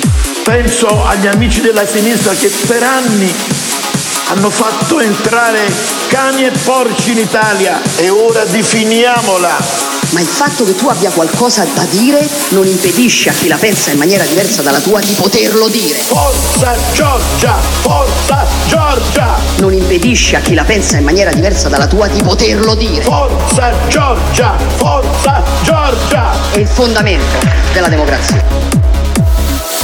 Io da anni parlo alla mia maniera, come mi hanno insegnato i veri professori di una volta, ma con l'avvento del politicamente corretto, qui non si capisce più niente. Il segnale che io voglio dare è forse una norma ad hoc può aiutare intanto a dare un messaggio più chiaro, poi a intervenire con maggiore efficacia, intervenire con maggiore efficacia, intervenire con maggiore efficacia, Ci sono troppe ingiustizie da sanare, intervenire con maggiore efficacia, intervenire con maggiore efficacia, ma le grandi potenze dictano, se ne fregano. intervenire con maggiore efficacia, intervenire con maggiore efficacia, intervenire con maggiore efficacia. E ora definiamola! Forza Giorgia! Forza Giorgia! Quello che abbiamo visto è un'Europa degli egoismi. Forza Giorgia! Forza Giorgia! È l'Europa dell'interesse di alcuni a scapito dei diritti dei molti. Forza Giorgia! Forza Giorgia! Per andare a rovistare nelle nostre macerie e fregarsi l'argenteria. Forza Giorgia! Forza Giorgia! Questo abbiamo visto in queste ore. Questo abbiamo visto in queste ore. Brava Giorgia! Mi sei piaciuta! This is the morning show. Allora, per quanto riguarda Alfredo Cospito, guarda, io ti voglio dire il mio pensiero e ho visto anche ieri sera delle trasmissioni, ne parlavano anche da Porro. Senti, e praticamente così, lui si lascia morire di fame, bene, lo Stato spenderà meno, ce n'è Eh, uno in meno, ma si lascia no, morire uno in di meno. fame, morirà. Uno in meno. Uno in meno. 41 bis è stato fatto apposta proprio per il carcere de- deve essere una cosa dura, non una passeggiata per gente che commette morte. determinati reati e tutto. Quindi Mamma mia. questo è il mio pensiero. Mamma mia. Io gli auguro di campare cent'anni a Cospito e cent'anni al 41 bis. Non è possibile pensare di ridurgli la pena o di cambiargli il regime carcerario, perché, no? altrimenti creeresti un precedente dove tutti quelli che fanno sciopero della fame vengono portati a un regime carcerario migliore. Col cazzo, hai fatto lo stronzo e ora paghi fino all'ultimo dei giorni. Tanto più se sei considerato il teorico degli anarchici europei. Gente da bruciare. Lo Stato non va toccato, sono intoccabili. Avete visto Matteo Messina Denaro, stragista senza manette. È lo Stato, lo Stato. E poi anche perché che fa lo Stato? Ora gli anarchici cominciano a mettere le bombe, si leva il 41 bis il loro leader eh, perché no, lo Stato questa gente la deve spazzare via, non, ci de- non deve esistere. 41 bis, carcere duro, sta dentro, se si lascia morire muore e non c'è più. Muore. Ce n'è uno meno da accampare. Uno in meno da campare. Il fatto che Cospito non sia stato così abile a mettere due ordigni, uno dei quali dovrà esplodere per attirare le forze dell'ordine, i carabinieri, e il secondo uccidere, è un aggravante. Adesso se, se avete seguito un po' le cronache, sono stati una serie di attentati, di balordi, perché fondamentalmente non hanno la preparazione eh, né, dal punto di vista diciamo eh, ordignologico che abbiamo noi sono dei poveracci, sono degli ignoranti, sono, sono dei mentecati gli anarchici italiani e, e, quelli che ci sono adesso. Però secondo me è bene il 41 bis. Siamo uno Stato fatto così, non siamo la Norvegia che, che, che vizia, coccola e, e, tiene sulla bambagia Breivik, capisci? Il caso Cospito a Traini mi sembra un attimo avventato. Traini eh, ha commesso un reato di odio razziale ma personale, cioè non guida una formazione, non l'ha fatto a nome di qualcuno. Cospito invece è alla guida di, degli anarchici che Cacciari indica come non, non preoccupanti, ma quando ci sono delle versioni o dei gruppi eversivi eh, bisogna sempre preoccuparsi, specialmente se commettono reati. E il 41 bis serve per non avere rapporti con l'esterno, per non dare diciamo, indicazioni su come comportarsi. E purtroppo la legge è questa, purtroppo per me è benissimo, la legge è questa, eh, problemi loro. Eh, problemi loro. E invece se quello che dice bisogna che questi brucino. E poi c'è lo stallone maremano. Lo stallone maremano, come anche nelle precedenti tematiche, lui, lui la vede la vede più dura, perché lui in fondo è un anarchico, lui in fondo è uno tipo costi, cospito o cospito come cazzo si dice. Senti lo stallone maremano, ma è possibile che di qualsiasi tema lui se parli delle mignotte, se ne faceva tre al giorno di mignotte, se eh, parli di anarchia, lui è più anarchico di Cospito. Senti cosa riesce a dire sui carabinieri prendendosene tutta la responsabilità, perché io ho sempre dimostrato nella mia vita il massimo rispetto nei confronti dei carabinieri, persino nei confronti del generale Papalardo, per cui mi dissocio da quello che dice il, lo stallone maremano, però è talmente iperbolico che lo faccio sentire. Sentiamo. Ma Cospito non ha ammazzato nessuno, eh. Ha solamente gambizzato uno, del, uno di quelli lì, come si chiama? Della Alenia, quella una cosa della Ansaldo italiana, dopo Ansaldo nucleare. Fatto bene. E ha messo una bombetta fuori dalla caserma dei carabinieri di Fossano. Oh, che ci vuole? Bisogna sterminarli i carabinieri. Addirittura. Sì, ma ancora deve cominciare la guerra anarchica. Adesso io non, il prossimo weekend sarò a Livorno. Mi mm. collegherò da un posto che si chiama Melafumo, tutto con Che Guevara, Covo degli anarchici livornesi. Il covo. Stiamo il covo degli anarchici. delle belle sorprese. Il covo degli anarchici, perché lo stallone è così, lui ha il covo degli anarchici. Invece torniamo seri, perché tra le cose di cui sono orgoglioso è che sostengo per quanto posso, per cui con 100 euro all'anno di tessera, eh, l'associazione Nessuno Tocchi Caino perché ho deciso di iscrivermi all'associazione Nessuno Tocchi Caino? Ho deciso di iscrivermi all'associazione Nessuno Tocchi Caino dopo aver conosciuto Giusva Fioravanti e Francesca Mambro, che sono due persone che sono state condannate per delle stragi, anche per quella di Bologna e secondo me quella è una follia e continuerò a dirlo per tutta la vita, perché ne sono convintissimo. Eh, Giusva Fioravanti e Francesca Mambro hanno fatto, grazie al carcere, un mm, cammino di redenzione e adesso lavorano in quella associazione.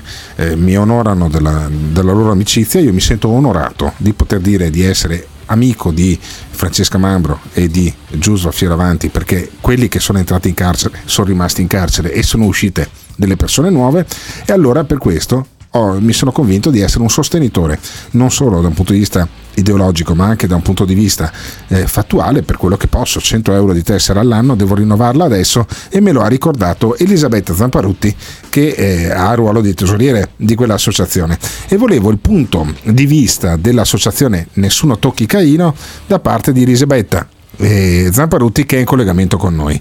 Eh, la vicenda Cospito sta suscitando un grande dibattito in questo paese, Elisabetta, però il nostro rimane sotto sotto un paese forcaiolo, o no?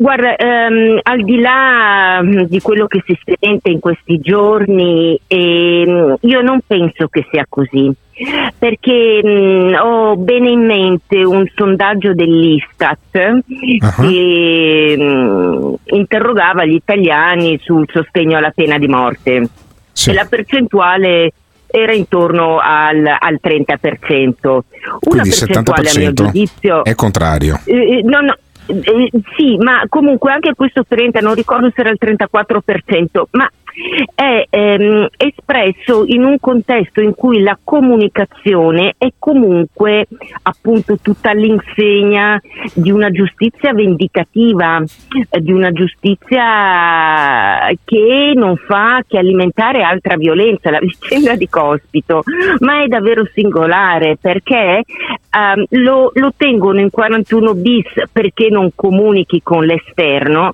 ma in questo modo in cui lo stanno trattando in realtà stanno facendo da cassa di risonanza a magari no, a, a- a che accadano ulteriori atti ehm, violenti per, que- per quello che sono, perché sicuramente certo. non si può paragonare quello che sta accadendo a tempi molto più diciamo di, di tensione. Per- Quindi Due ecco, macchine, assistiamo- due macchine della eh, polizia municipale Ma- bruciate a Milano, adesso non è che sono la strage di Piazza Fontana o roba del genere. per cui- Esattamente, esattamente. Quindi ehm, io penso che alla fine gli italiani, mm, ma siano il popolo sia più avanti della, della politica, al di là, ti ripeto, di, di magari interventi che uno può ascoltare, eh, allora anche la pena di morte, eh, eh, la gente è più, è più intelligente della, della- della classe, della classe politica. E noi Io il problema che sia è così. questo. Io spero che Ma sia così, sì. come, come sostieni tu Elisabetta. Allora, parlami un attimo, parli- parla ai nostri ascoltatori, due minuti dell'associazione Nessuno Tocchi Caino. Per che lavoro fa la vostra associazione? Allora, che lavoro fa? Guarda, noi nasciamo come campagna contro la pena di morte e otteniamo dalle Nazioni Unite un pronunciamento storico per la moratoria delle esecuzioni capitali e poi lottiamo contro tutte quelle pene eh, come la, c'è la pena di morte, certo, ma poi c'è la pena fino alla morte, l'ergastolo stativo e la morte per pena che viene dalle condizioni inumane e degradanti in cui versano le carceri del nostro paese, ma sempre più eh, visitando gli istituti penitenziari, frequentando, noi facciamo dei laboratori, pensa- pensate che ieri eravamo nel carcere di Opera a Milano per questo laboratorio Spes contra Spam con i detenuti dell'alta sicurezza, quando siamo usciti entrava Alfredo Cospito scortato dalle dalle sirene e, e- e dai blindati della polizia eh, penitenziaria. E sempre più ci rendiamo conto che una giustizia vendicativa è un circolo vizioso che occorre interrompere per introdurre nel modo in cui si tratta Caino, perché poi ci rimproverano, ah vi occupate di Caino e non pensate ad Abele, invece nel modo in cui tratti Caino tratti anche Abele, quindi una giustizia che non sia vendicativa tratta meglio Abele bele e sempre più una giustizia capace di riparare, che sia ra- riparativa, eh, allevia e cura le ferite anche, anche di Abele. Questo è il fronte del nostro impegno, quello del, eh, de- del rendere più umane le carceri, ma dico di liberarci anche dal carcere. C'è questo detto per conoscere la civiltà di un paese visita le carceri. Io sempre più mi convinco e proprio quando ho visto ieri entrare Cospito Opera che invece per conoscere la civiltà di un paese occorre uscire dalle carceri. Sì, bene, questo è il pensiero di Elisabetta Zamparutti. Guarda, io sono davvero un convinto sostenitore, vedrai poi arrivare il bonifico anche per quest'anno, perché io anche nel 2023 voglio iscrivermi all'associazione Nessuno Tocchi Caino, perché credo appunto anch'io che bisogna uscire dalla logica, dalla logica delle carceri. Dopo è logico che se uno è uno stragista eh, tipo eh, Rina o tipo Matteo Messina Denaro è meglio che stia dentro piuttosto che stia, meglio, che, che stia fuori. Però ci sono un sacco Ma di poracci. certo. Eh, però poi ci sono anche un Certo, sacco di poracci certo. che in carcere ci finiscono anche perché eh, hanno fallito le agenzie tipo eh, i servizi sociali, la Caritas e altri tipi di eh, ammortizzatori sociali della nostra società. Grazie mille ad Elisabetta Zamparutti e ricorda il sito internet per chi dei nostri ascoltatori Sì. vuole frequentare www. Certamente, www.nessunotocchicaino.it ti ringrazio per il rinnovo della tua iscrizione, per chi mi vuole magari chiamare e comunicarmela, il mio cellulare è 335 8577. 8577 335 8577 voglio anch'io un numero del telefono così. Grazie mille Elisabetta Zamparutti Grazie, grazie davvero, un saluto sentiamo. dopo aver sentito in diretta Elisabetta Zamparutti sentiamo invece il Donzelli che è il portavoce del governo. Qual è la posizione del governo sulla questione del 41 bis? Dovrebbe essere curato e ne- dentro, dentro il carcere con il 41 bis, ovviamente con le strutture adeguate, con le attenzioni mediche nei confronti di chiunque, ma ovviamente dovrebbe essere... Se si segue il principio che in base alle condizioni di salute viene meno il 41 bis, non che bisogna garantire l'isolamento per la sicurezza pubblica, perché viene meno la sicurezza pubblica a quel punto, vorrei capire chi teorizza questo come si ferma davanti a Matteo Messina Denaro, perché se Cospito può uscire, secondo loro, dal 41 bis perché non sta bene, perché lui ha scelto con lo sciopero della fame non mangiare, vorrei capire qual è il concetto per cui Matteo Messina Denaro, che ha un tumore e quindi non sta bene, allora deve rimanere dentro al 41 bis. eh, e ancora? Noi crediamo che mafiosi e terroristi debbano rimanere isolati se così lo prevedono il- i tribunali perché questa è la sicurezza dello Stato e come molti mafiosi sperano in questo momento che lo Stato ceda sul 41 bis e lo sperano anche i terroristi e anche, fanno anche degli attentati gravi per questo, noi da questo punto di vista facciamo capire a tutti che lo Stato non tratta né con i terroristi né con la mafia, né sotto minaccia né sotto promessa. Lo Stato difende le istituzioni e la legalità. Quindi lo Stato, lo Stato mostra le palle, c'è poco da fare. A proposito di palle, sentiamo anche ehm, il segretario eh, della Lega, Matteo Salvini. Adesso ci mancavano gli anarchici a rompere le palle, che oggi fatto cortei a Roma, una molotov contro un ufficio della polizia, si sono asserragliati in un garage, ci rimanessero in quel garage, hanno fatto casino, hanno mandato un proiettile in busta al direttore del quotidiano Il Tirreno a cui va la mia solidarietà, io penso che si è portato anche troppa pazienza con i violenti. Chi usa la violenza deve andare in galera senza pena e senza mano quelli non sono manifestanti, quelli sono delinquenti. Delinquenti. Vabbè, per fortuna che l'audio era di merda, ma sentiamo i nostri ascoltatori su questo tema. Guarda, se l'ana- l'ana- l'anarchismo, l'anarchia è guidata dall'amico Giuseppe, detto Stallone Maremano, possiamo dormire tra due guanciali noi dello Stato, noi dello Stato. O Stallone, ma perché non ti vergogni per quello che hai detto? Ma vergognati. Ma sì, fai bene a fare il bonifico a questa gente. Cioè, facciamo una cosa, aboliamo tutte le carceri, leviamole, leviamo tutta la magistratura che deve, eh, deve giudicare determinati personaggi che hanno messo reati, liberiamo tutti i mafiosi. Ma che cazzo sta dicendo questa qui? Nessuno tocchi Caino. Questa è l'associazione messa in atto per fare soldi, punto e basta. Poi è tutta filosofia del cazzo. Guarda Alberto, io sto assolutamente con gli ultimi. Gli ultimi in Italia ricordatevi che sono i carcerati, le condizioni di un carcere danno anche la misura della civiltà di un paese, come i dintorni di una stazione. Guardate le stazioni italiane. Detto questo, io penso che la alta- più alta forma di giustizia sia la Sharia islamica, eh, dove la famiglia può decidere se ci sarà un tipo di vendetta oppure no. Quindi ci può essere il perdono. Cos'è il più bello del perdono di una famiglia? Dell'offeso.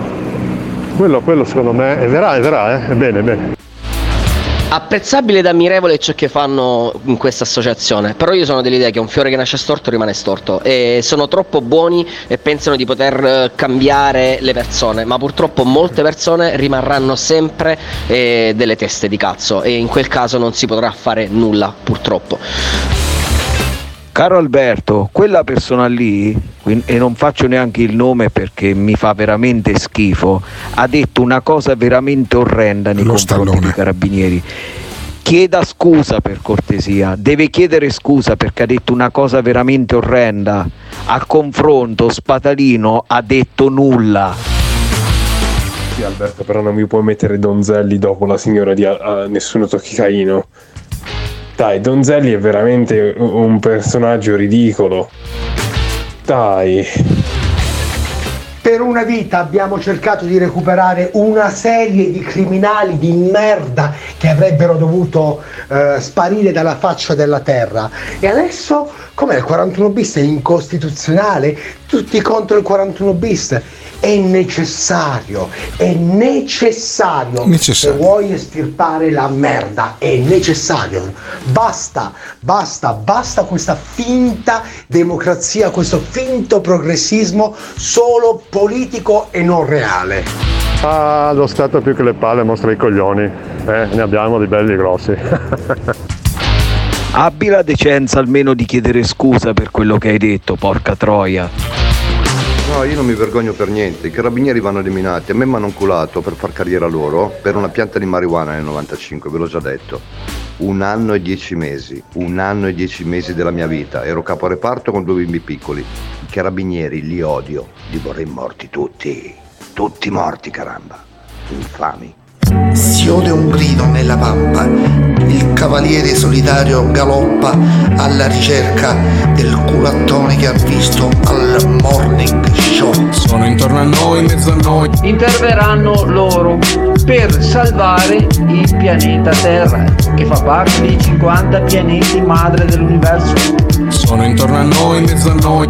Il nord-est verrà cancellato dalle atomiche. Sono intorno a noi, in mezzo a noi. Ma è più facile che vengano inonda- inondati dalla onda di Poseidon. Che cazzo è uno tsunami di 100 metri? Non c'è abbastanza acqua sulla terra. Mamma, qua siamo al top. Sono tanti, arroganti. Ma porca puttana, sto involuto del cazzo, ma cosa ha nel Gli cervello? zerbini coi potenti. Sei bellissimo, Gottardo. Tiratissimi si infarinano, salponizzano. Forse non ha capito, io forse sono nato nel, nel 37 su Atlantide, sono stato ibernato, ma questa è un'altra storia, una storia molto più lunga. Che fanno i boss? Voi non siete un cazzo e il Carrefour vi ruberà tutto.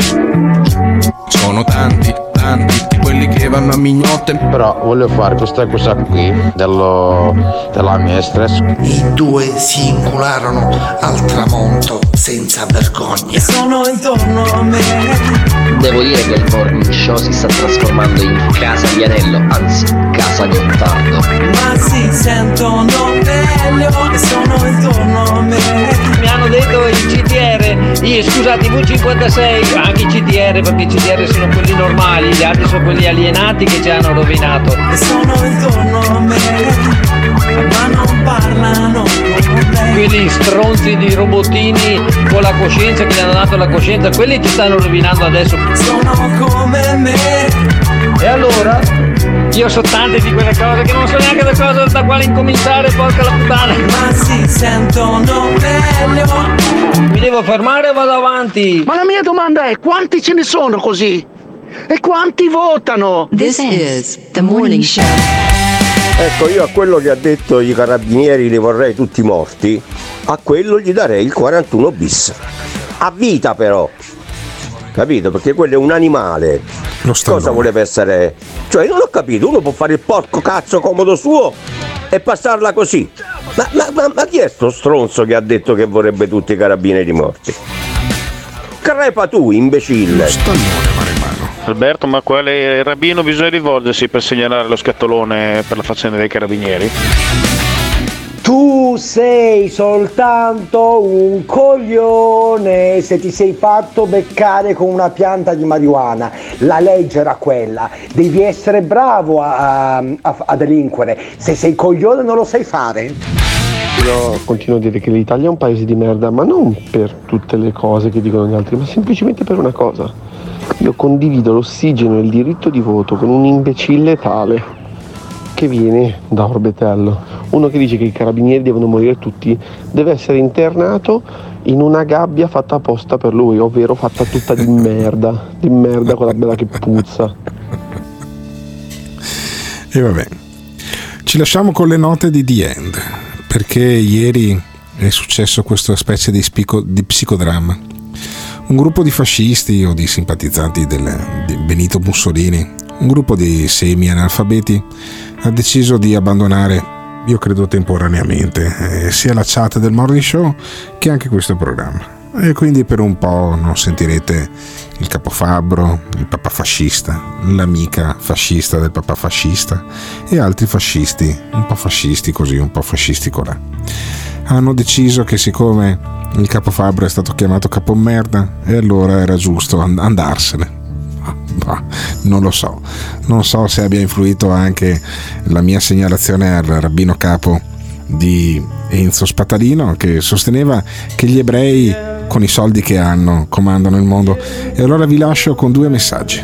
Il messaggio del capofabbro che piange che piange che si incazza che dice no mi hanno chiamato capomerda e io effettivamente ravviso anche un po' di motivazione nelle parole del capofabbro tanto che oggi non avete sentito il principe di Zurigo e poi il legionario, il legionario che si lamenta dice ah questo podcast è una merda e nonostante l'abbonamento lui è riuscito ad ascoltare il podcast è abbonato. E se volete ascoltare questo, questo programma che ascoltate in diretta anche in podcast dovete abbonarvi anche voi perché Simona Luni flagga tutti- tutte le puntate nuove e le mette appunto a pagamento. Vi abbonate con Spotify o con eh, Apple Podcast 9,90 euro al mese per mandare avanti questo show che è uno show senza pubblicità, senza sponsor, gli sponsor siete voi e se vi piace quindi abbonatevi. Lo stanno già facendo un sacco di ascoltatori, stiamo raggiungendo gli obiettivi che ci stavamo dando e quindi sono abbastanza contento. Sono contento soprattutto perché faccio un programma che mi convince. Questo è un programma in cui ci si diverte, in cui si dice allo stallone maremano che è un imbecille e lui ci dà sempre nuovi motivi per dirgli che è un imbecille e poi ci sono quelli che se ne vanno. E vabbè, e se se ne vanno magari secondo me torneranno perché poi io non so cosa ascoltino la mattina o se ascoltino la diretta senza abbonarsi pensando di fare un dispetto a me. No, guardate che lo fate a voi perché se raggiungiamo un certo numero di abbonati andiamo avanti, se no io a sto punto torno in FM e vado a fare un'altra cosa, però devo dire che fare questa mi diverte e mi diverte un bel po'. E allora prima di sentire il legionario, il capofabbro, anzi il capofabbro e il legionario in quest'ordine, sentiamo l'ingegnere di Nottingham, perché l'ingegnere di Nottingham nel mio cuore ha sempre la preferenza e anche la precedenza. Sentiamo l'ingegnere. Alberto, un breve messaggio ai fascisti che sono partiti in diaspora ieri, perché tanto sicuramente stanno ascoltando, 100% garantito. Eh, non ci mancherete, non tornate presto, e buona vita e buon viaggio. Fascisti su Marte, pianeta rosso bolscevico e traditor. Grandissimo. Va bene. Ed allora ci sentiamo. Il capofabbro che si lamenta, il legionario che si lamenta e poi la morale. Torniamo in diretta domani mattina dalle 7 alle 9 perché c'è Simona Luni alla regia, perché c'è Tiziano Campus e Danilo da Ravenna che confezionano gli audio e perché ci sono anch'io che cerco di condurre questo programma al meglio che posso. Grazie mille a quelli che si sono abbonati, a quelli che si abboneranno oggi, a quelli che si abboneranno domani e anche a quelli che ascoltano la diretta perché non vogliono abbonarsi. Io vi voglio bene a tutti. Ciao a tutti, a domani. Guardate, io seguo Gottardo da quando ancora era su Radio Padova, quindi si parlano di anni e anni, cioè penso di essere uno tra i più vecchi ascoltatori del morning. E all'epoca c'era Barry Mason, poi è arrivato Ivan Grosnik e alla fine è arrivato Pirri.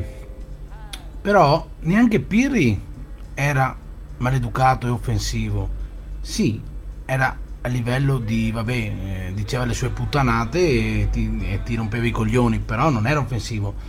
Quello che, che è la, la, cosa caratteristica di quest'anno è che il principe è proprio disprezzante. Cioè, eh, lo, dice, lo dice non in una formula di un contesto goliardico oppure non bisogna prendersi sul serio. Senti proprio nel tono di voce, nella maniera in cui parla, il disprezzo. È, lì che fa girare i coglioni. Anche in chat, quando io ho espresso una mia opinione, lui mi ha detto sei un cane. Cioè, non ha detto altro, ha detto sei un cane.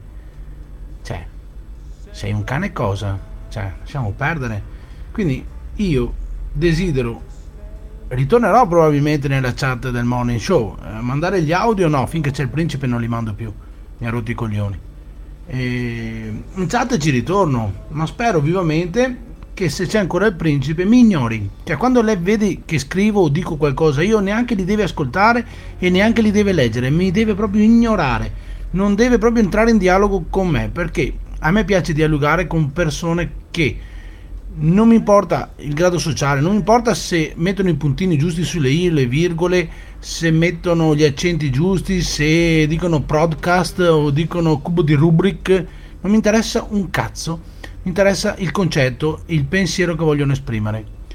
E, e, e chiudo qua il discorso con le, il mio problema che ho avuto col morning.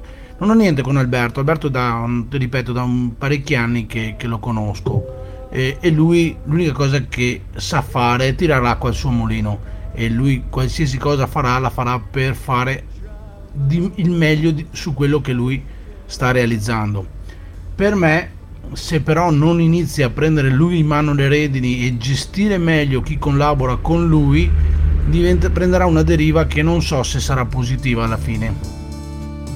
Sì, vedi, io ho conosciuto Gottardo tramite la zanzara perché io sono forse il più vecchio ascoltatore della zanzara da quando è nata 15 anni fa e ho cominciato ad apprezzarlo. Mi piaceva molto, era molto sincero, cosa che eh, non sono né Cruciani né quel nano da giardino di Parenzo. E uno dei motivi per cui non ascolto più la zanzara è perché hanno cacciato via Gottardo però ho notato che negli ultimi tempi è cambiato. Cioè dare troppo spazio a questo personaggio che si autonomina principe di Zurigo, non so che cazzo di principe sia, a me sembra un povero sfigato come Fantozzi. Comunque non ha senso, anche perché lui dovrebbe dare quello che è l'indirizzo della trasmissione e non permettere certe derive. Certo, tu puoi insultare avendo un microfono le persone che ti stanno ascoltando, però questo non è molto buono perché un coglione che insulta al microfono quando te lo trovi di fronte si piscia addosso e non ripeterà mai più quelle cose. E anche considerato il soggetto quello mi sembra una mezza sega che al massimo può fare sollevamento di francobolli, un coglione che manco hai gusto a pigliarlo a schiaffazzi. Ok, mi ha fatto piacere, capo. Ti ammiro molto. noi andiamo a cena, sì, lo so, qua è tardi, è quasi mezzanotte, però ceniamo tardi perché poi andiamo alla festa perché continuano i festeggiamenti del Capodanno che durano 15 giorni e finiranno il 6 di febbraio.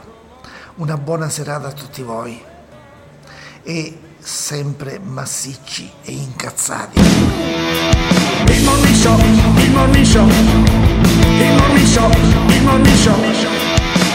Nient'altro da dire signori, solo poz, poz, podcast perché si conclude così la puntata di oggi, martedì 31 gennaio 2023, col capo Fabbro e il coglionario alleati sotto tanti punti di vista. Io vi do appuntamento a domani e ricordate, je suis capo Fabbro, Je suis papa fascista. Andate a fanculo. Eh, gatas! Gli italiani si bevono qualsiasi minchiata, da sempre. Basta promettere l'impossibile e venderlo come garantito. Per esempio, tu gli dici meno tasse, loro applaudono e tu gliele alzi. Basta corruzione, li corrompe con una mancetta e loro te votano. Ci dici più pelo per tutto, tu fotte e loro usa la mina che te votano. Vedete, gli italiani hanno perso veramente la fiducia nella politica, nell'economia, nella democrazia e noi siamo la minchiata giusta al momento giusto. Show. L'ascoltatore medio rimane sul programma per 18 minuti. Il fan medio lo ascolta per un'ora e 20 minuti. La risposta più comune che danno? Voglio vedere cosa dirà tu. Quando vedo Alberto Gottardo cambio il lato della strada. E va bene, d'accordo, perfetto. Ah, dimmi un po', e le persone che odiano. Mi fa sentire l'odio. Lo ascolto per due ore e mezza al giorno. Per due ore e mezza al giorno. A sentire il morning show. Se lo odiano, allora perché lo ascoltano? La risposta più comune? Non esisto più. Voglio vedere cosa dirà tu. Il morning show, il morning show. Il morning show, il morning show.